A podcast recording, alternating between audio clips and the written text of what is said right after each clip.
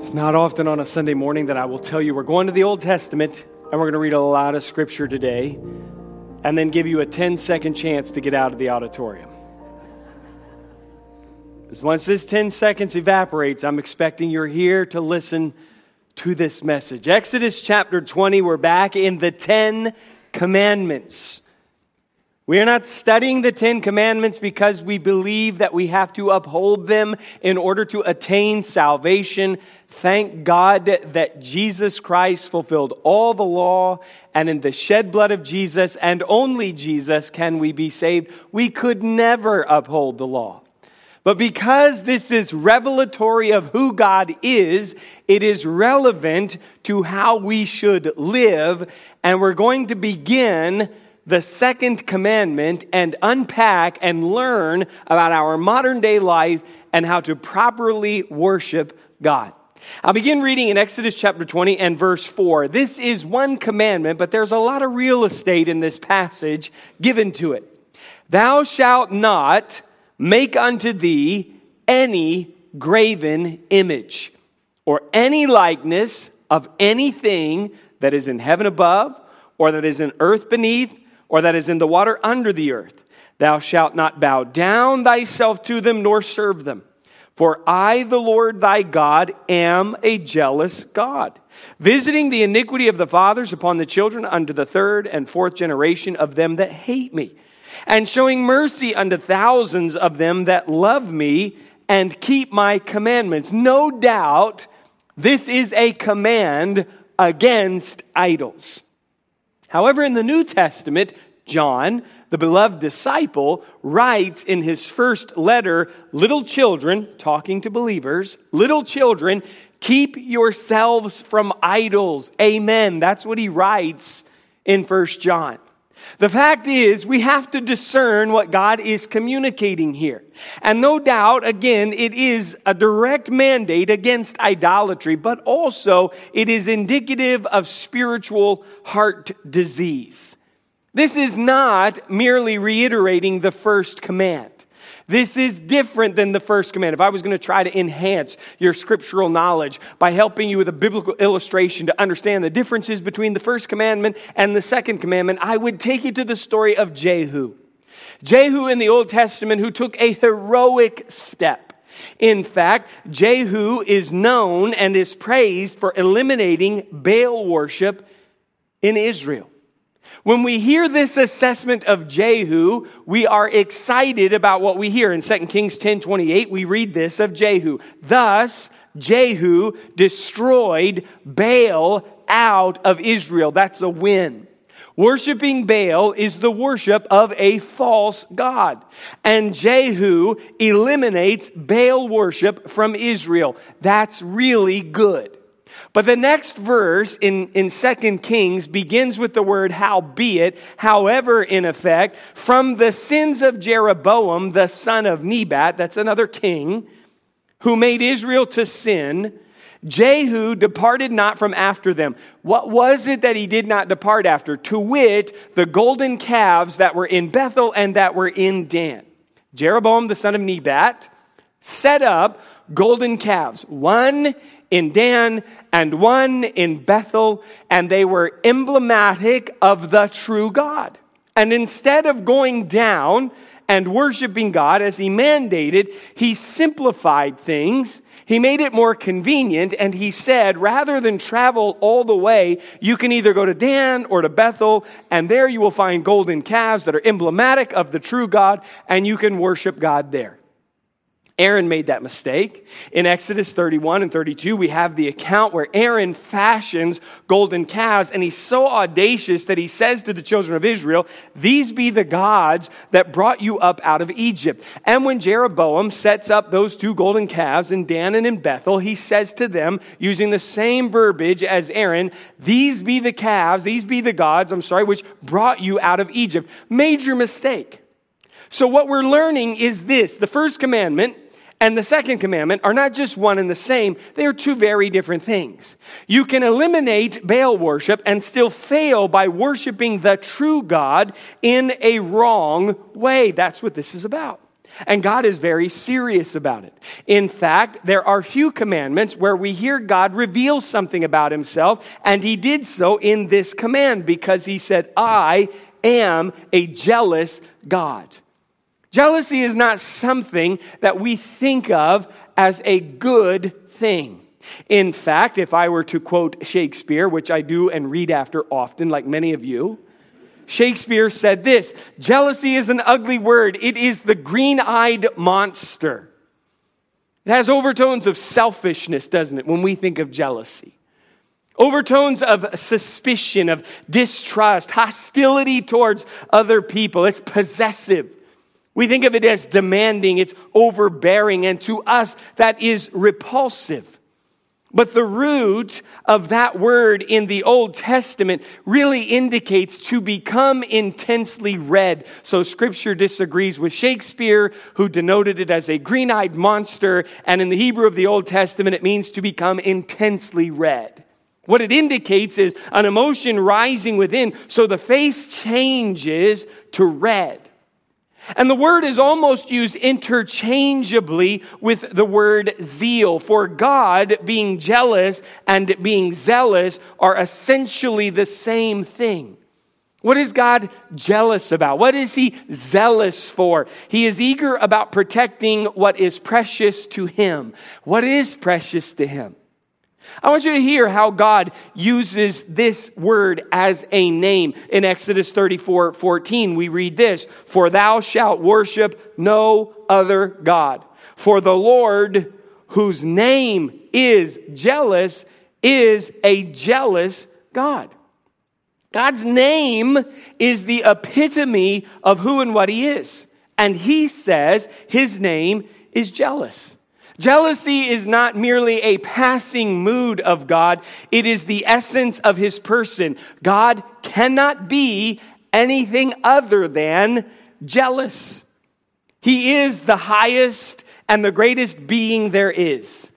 The fact is, he is infinitely holy and glorious. He must be passionately then committed to preserving his honor and his supremacy, and he zealously or jealously desires exclusive devotion and worship. You cannot escape that mandate from within Scripture.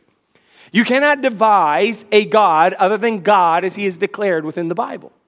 You cannot imagine God in any other way than he is revealed in the Word made flesh, Emmanuel, God with us, in the life of Jesus. You cannot think of salvation outside the bounds of what God has declared. He is zealous about this. And if God is serious about this, then it is for us. One author said this If God, by virtue of his essential being, must be jealous for his uniqueness and his supremacy above all, then those who know him and want to please him should be just as jealous for him. You say, okay, thou shalt not make any graven image. I get it. And I know I shouldn't do it because God is a jealous God. There are no graven images in my home, but I ask you this is there idolatry in your heart? If John brings it up in the New Testament, little children, to believers, keep yourselves from idols, amen, certainly there's relevance for us. In fact, when the Apostle Paul was writing to the believers that were in Colossae, he writes incredibly vividly he brings up a real clear image. Here's what he writes to them in Colossians 3 5. Mortify, therefore, your members which are upon the earth. Mortify. What does mortify mean? Die, right? Put to death. So you read that, mortify, therefore, your members which are upon the earth, and you think, so the Bible's telling me to kill my family? No. That was humor, but like you don't joke about killing people's families in church. It's not that funny. But I mean, you read, mortify therefore your members which are upon the earth. What he is saying is this there are carnal base things that are within us that have been crucified with Christ, and now we must willfully engage in battle by putting to death the deeds of our old man, our flesh. He then enhances or, or tells us about them. It's fornication, put it to death. Uncleanness, put it to death. Inordinate affection, put it to death. Evil concupiscence, I know we could study that out. Trust me, it's bad. Put it to death. And covetousness, and get this, which is idolatry. Say, I've never battled idolatry. I don't have any little images in my home. Well, have you ever battled covetousness? Because covetousness is, in the New Testament, idolatry. Covetousness dethrones God. Covetousness says, I want something that God did not give me because I know better what is best for me than God does. God clearly cannot be sovereign. I should be sovereign because I want what he has not given me and I dethrone God. One wrote this covetousness secures the affections which properly belong to God and is therefore idolatry. Of all base passions, this is the one that most dethrones God from the soul. Who's on the throne on the inside? Now, we're just going to unpack this commandment and we're going to learn about God. And the very first phrase is, Thou shalt not make unto thee any graven image. Don't do it. Now, we're going to get a little more clarity on this. We're staying in Exodus chapter 20, and maybe you're there. Certainly, they'll be available here. In, in verses 23, 4, and 5, we get clarity, amplification of this command even further. Verse 23 Ye shall not make with me gods of silver, neither shall you make unto you gods of gold. So, some well intentioned person out there might take something like gold and silver, which is precious and with good intentions want to give of God or to God the best, make an image of him of silver and of gold. And he says, don't do it. Now listen, he gets really deep here. Here's what he wants in verse 24. Now, this is going to sound really Old Testament. Stick with it, it makes sense. An altar of earth thou shalt make unto me, and shalt sacrifice thereon thy burnt offerings and thy peace offerings, thy sheep and thine oxen. In all places where I record my name, I will come unto thee and I will bless thee. So here's what he says Silver and gold, I'm not interested in. Silver and gold makes sense to you. I want you to make to me an altar of earth. And on this altar of earth, I want you to obey my mandated method of proper worship. Silver and gold makes sense to you, but I want an altar of earth, and I'm about to articulate unto you, and he will throughout the law, the sacrificial system. You don't decide or devise how to properly worship God, he decides how to rightly worship him, and we submit to his plan. And so he says, I want an altar of earth. Now get this. He goes further in verse 25. And if thou wilt make me an altar of stone, Thou shalt not build it of hewn stone, for if thou lift up thy tool upon it, thou hast polluted it. Now, this is helpful. How is this helpful? He says, if you were to build me an altar of stone, I want you to simply dig the boulders out of the ground and I want you to build the altar out of those boulders. I don't want any stonemason and I don't want any masonry tool on those rocks because I know you in effect. And I know that before long you will be worshiping the altar more than what is done on the altar or what the altar is there for. You will make ornate altars you will hewn these stones, to use the word, in such a way so as to begin to turn all of your attention on who has the best altar and cease to see why it's there. In effect, God says, as one author writes, I don't want any props in worship. I want the focus of your worship attention to be on me and on me alone. Don't draw attention to yourself. Don't draw attention to the vehicle. Draw attention to me. I am to be exalted. And by the way, I'm red in the face, zealous about this.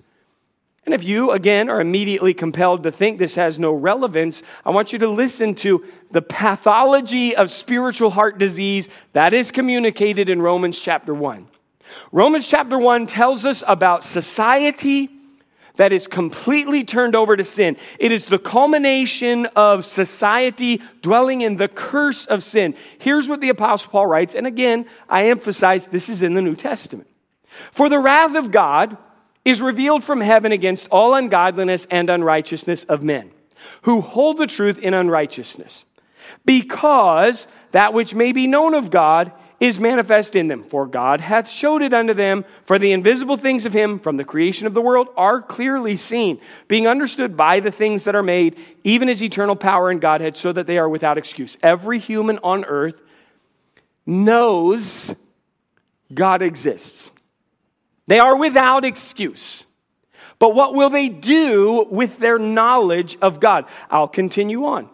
Because that, when they knew God, they glorified him not as God, neither were thankful, but became vain in their imaginations, and their foolish heart was darkened. Professing themselves to be wise, they became fools, and changed the glory of the uncorruptible God into an image made like to corruptible man and to birds, four footed beasts, and creeping things. The de evolution, a downward spiral. What is idolatry in Romans chapter 1? Paul gives us a little, a little staircase down. He said the first thing is when you knew God as God because creation declares him. It tells us of his, of his eternal Godhead. It tells us of his power.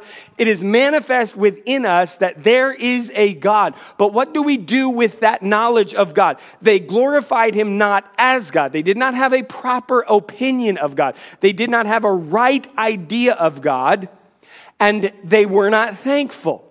When you do not know or see God as you should, you are not thankful to God. And ultimately, what you do is you replace God, and that's what happens. That's what we see going on in the world. Here's what one author said Those who reject God, as he is revealed in Scripture, and worship God, quote unquote, as they conceive him to be, are violating the second commandment. Some claim to be Christians, he wrote, but they say, My God is a God of love, not of wrath and judgment. They're worshiping an idol that they made up, not the God of the Bible. Water him down. Humanize God. Take God as he is declared to be in the word. Do not have a right opinion of him as he is declared. A proper doxology or praise of God, not thankful to him. Ultimately, you replace him with something that makes more sense to you. And you end up worshiping not the God of the Bible, but some false God, or you have some prop that you put in his place.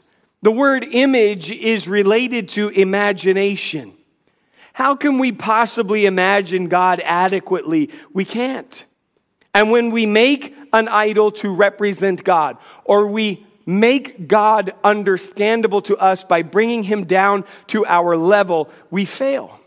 God created man in his image, and what man attempts to do is to turn and create God in, in their image. You cannot alter who God is. You can't decide that God is not holy. You can't decide that God is not righteous. You cannot decide that God is not creator. You can reject it, but you cannot concoct some God that does not exist within the Bible. God is God, and He has revealed Himself to us in His Word. Thou shalt not make any graven image. And then he, he goes further. He says this Thou shalt not bow down nor serve. Thou shalt not bow down thyself to them, nor serve them. Don't worship your own image of God. Don't worship anyone else's image of God. Thomas Watson. He was an old Puritan writer. If you ever seriously need sleep, dig up some of the old puritanical writings and read them. It's in Old English. It's exhausting. It's tedious reading. However, they were incredibly bright. They were brilliant writers and strong theologians. He said this. He was writing a book on the Ten Commandments, and he said, Let me give you three good reasons why you should not worship an image of God. Okay, I'm listening. He says, Number one, it's impossible. You cannot represent God accurately with an image. God's asking a rhetorical question in Isaiah 40 and verse 25. Here's what he says To whom then will ye liken me, or shall I be equal, saith the Holy One? Who in your imagination do you concoct me to be? Isn't it horrible how artists from medieval times have shaped our view of God? How many of you right now, if you tried, could, could concoct in your mind a picture of God, an image of God. Now you're scared to death because we're preaching the second commandment. I don't want to go to hell. It's not, we're not going to hell over this. Okay, how many, how many, does he have white hair? Anyone? White hair? Yeah. Is he big and strong? I mean, we have all of these images of God. Some of the medieval artists even have him like with receding hairlines and stuff. I'm like, that is, that is truly creating God in your own image. I think that's just insecurity coming out in romantic art. They have done us a disservice because God rhetorically asks this question If you were to use your imagination, who would you liken me to? What would you consider to be my equal, saith the Holy One? And the, the answer to that question is we can't possibly liken him to anything. He does not have an equal. The second thing Thomas Watson said is this you shouldn't worship another image of God because it's impossible. Secondly, he says it's absurd, it's irrational. I use the word stupid. Puritans didn't talk like that, non Puritans do.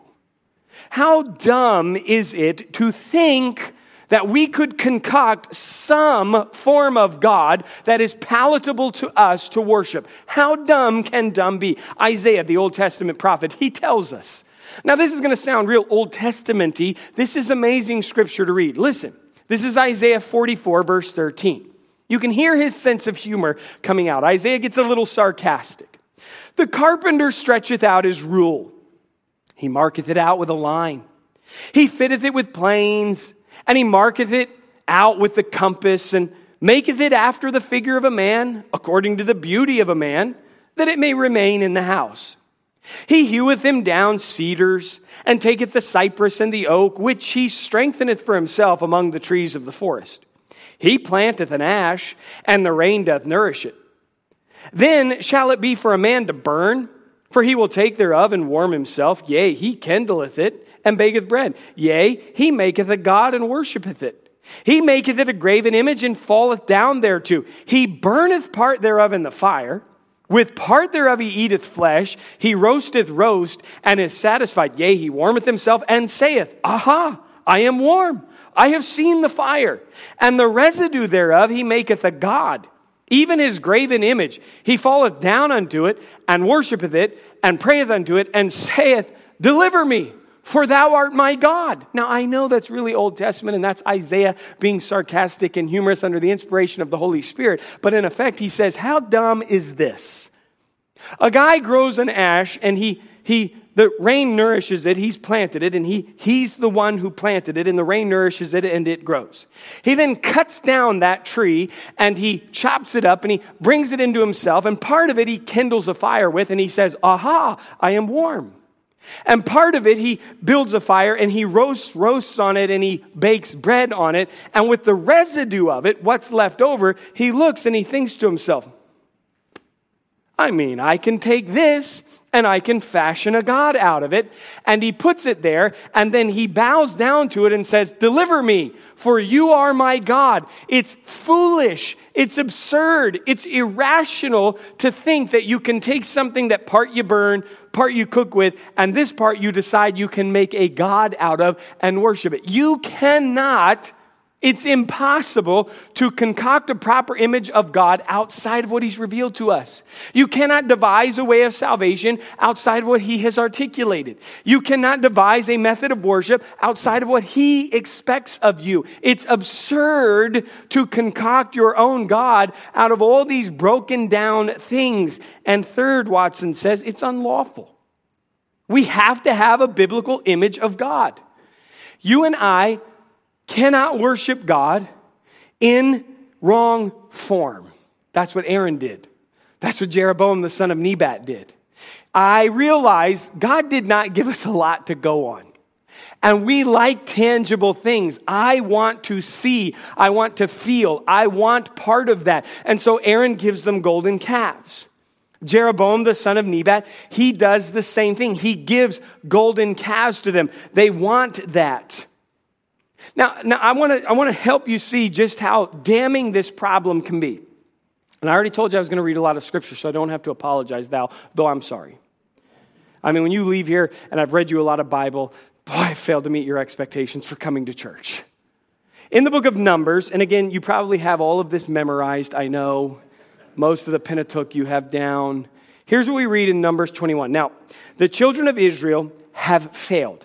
God is judging them because of their sin. And to me, this is like the worst judgment God can send because he sends serpents and they bite people and the people with fiery serpents. And, and snakes are terrible things. And so, God, in order to remedy this situation, he comes to Moses and he says to Moses in Numbers 21 and verse 8, And the Lord said unto Moses, Make thee a fiery serpent and set it upon a pole. And it shall come to pass that everyone that is bitten, when he looketh upon it, shall live. And Moses made a serpent of brass and put it upon a pole. And it came to pass that if a serpent had bitten any man, when he beheld the serpent of brass, he lived. Okay. You, you just heard me read it. Moses has to make a serpent of brass. It looks like the serpents that are biting people and they're dying. Put it on a pole, put the pole up in the air so that that brass serpent is visible from a great distance around. And it will be, if anybody is bitten, they can be healed from the bite of the serpent by looking at the brass serpent that is on the pole. Makes sense. Now, stop. Let me clarify. This is not idolatry, this is obedience to the outlaid plan of God. This is not idolatry. They're not worshiping that. They are obeying God at his word. The power is not in the brass serpent, the power is in obedience to God's mandate. The power is in submission to God's plan. The power is in meeting God's expectations, not the brass serpent. But people need something tangible. They have to have a prop. They have to. So we read this in 2 Kings chapter 18, and we have jumped way into the future in the Bible about 800 years. Here's what we read in 2 Kings 18 4. He removed, now we're at a victorious point. Things are getting right. We're getting rid of false gods again. He removed the high places and break the images and cut down the groves. And listen to this and break in pieces the brazen serpent that Moses had made, for unto those days the children of Israel did burn incense to it, and he called it Nehushtan.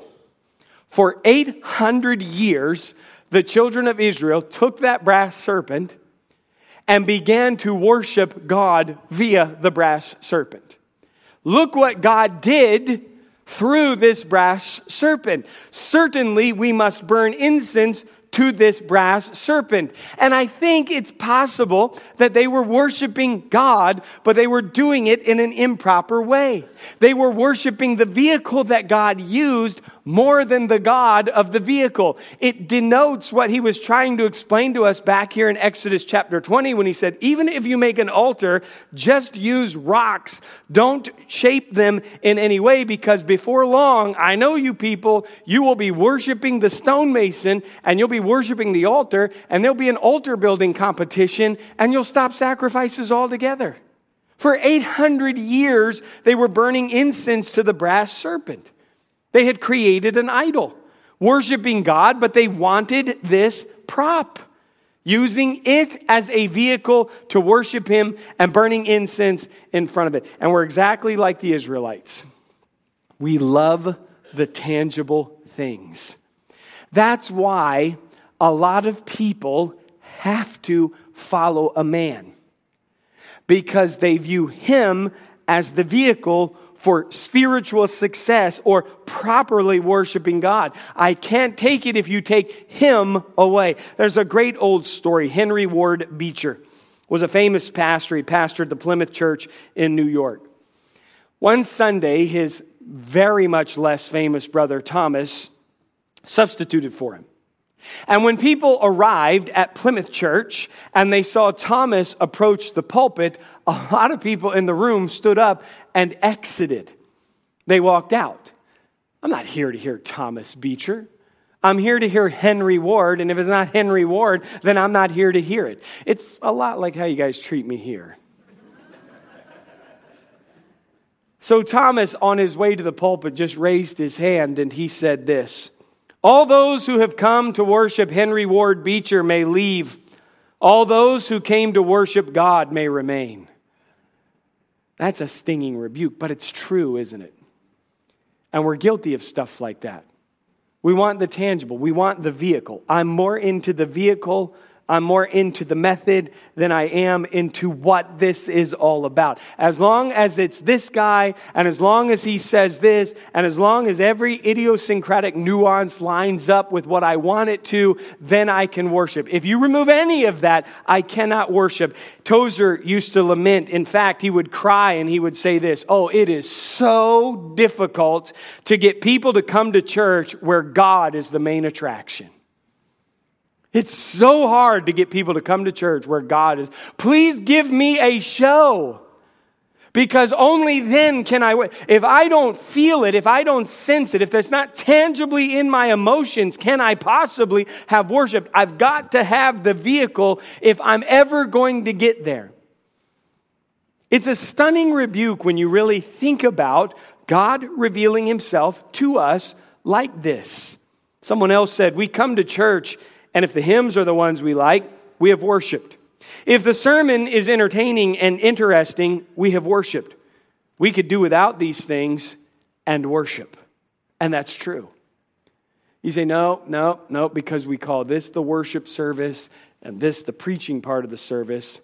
Well, you know, the Bible declares that giving unto the Lord is worshiping the Lord. And the Bible tells us that we can speak to one another in psalms and hymns and spiritual songs, and, and that's worshiping the Lord. And when we talk about the truth of the Word of God and we declare what God says about Himself in the Word of God, that is worshiping God. And Jesus said, I'm looking for those who worship me in spirit and in truth. You do realize that we could flip the whole service upside down and we could still worship God, that you can worship God outside of these four walls. But we have bought into this idea. We have boiled God down to something that is palatable to us. We're desperate to have some prop. We have to have some tangible thing because revealed God is just not enough. And we're just like the Israelites. Well, I remember 800 years ago, we looked at that brass serpent and people were healed. Get that brass serpent, let's burn some incense to that dude because there is power in that serpent. No, there's power in the God of that. And there's power in God's plan behind that. And there's power in God's methodology. And it's obedient to submit to God according to what He mandates of us. Christians, again, one wrote, come to church to be entertained. They choose the church with the greatest show. And that's why John writes, little children, keep yourselves from idols. What he's talking about is anything that replaces the prominence of God in our hearts. If you live throughout the week worshiping something other than Jesus Christ and then arrive on Sunday expecting that you'll worship Him, it doesn't work that way. Are there idols in our lives? Or are we in the process daily of breaking the idols before they ever reach the throne? It's really deep and it's really hard to kind of articulate all that's wrapped up in it. But here's what we know Romans 1 says if we do not have a right doxology, a right opinion of God, and we are not thankful for Him, then we will replace Him with something. And if you have a right opinion of God, as He is declared in Scripture, then you are thankful to Him. You worship Him for who He is. You do not replace Him with something lesser, something more palatable, or some token, tangible thing, some prop to enable you to properly worship. Watson even said, Look, it's impossible for you and I to bring God down to our level. We cannot make him equal with anything. We can't even imagine what he is other than what he has declared to us. It's absurd to try to make God into our image. I mean, this is foolish to start with these dead things and try to make this. It's not what God wants. He is a jealous God. He is zealous toward his holiness and his perfection. He alone wants to be on the throne of your heart, no one else. Then there's an interesting phrase as he closes. He says, I will visit the iniquity of the fathers upon the children unto the third and the fourth generation.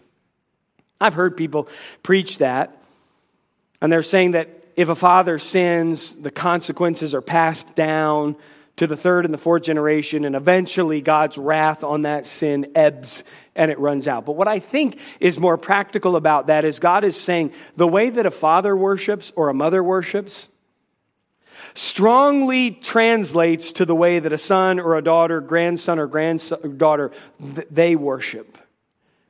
And he is basically communicating that if a father is an idolater, normally, if a father refuses to acknowledge God, that's picked up by his son and his grandson and his great grandson. But those that love him and keep his commandments, he stores up mercy for thousands. That's what he says. So, what's being communicated is you are either storing up wrath for what is to come, or you are storing up mercy for what is to come, all based on who's on the throne of your heart. Little children, keep yourselves from idols. Amen. Don't capitulate. Don't worship the vehicle. You know, we try to invent ways of salvation that make sense to us. Well, what I got to do is I've got to work, I got to work, I got to work, I got to give, I got to get baptized, I've got to help old ladies across the street, I've got to show up to church, I've got to do all this stuff, I've got to be super nice to pastors. I think that does help. does help. You can't concoct a way of salvation. Here's what God said I sent my only begotten Son, Jesus. Whosoever believeth in him should not perish but have everlasting life. You say, well, we don't create idols in our modern day world. Yes, we do, because we have replaced God's method of salvation with countless myriad other ways to get there. We have gotten to the place where we are truly worshiping those altars more than we are all about what's going on and what the altar represents. We worship methodology, and this happens on all ends of the spectrum. We worship our own piety and our own self righteousness, our position, our perception. We dethrone God in a hundred ways as long as it makes us feel good and as long as it makes sense to us. As long as the guy's got his suit and tie and as long as he stands there in the pulpit, I can properly worship. Really? Because the fact is, you can worship under the covers in your bed. And a lot of people have chosen to do that today. Look around. We can't worship the vehicle more than we do God. Little children, keep yourselves from idols.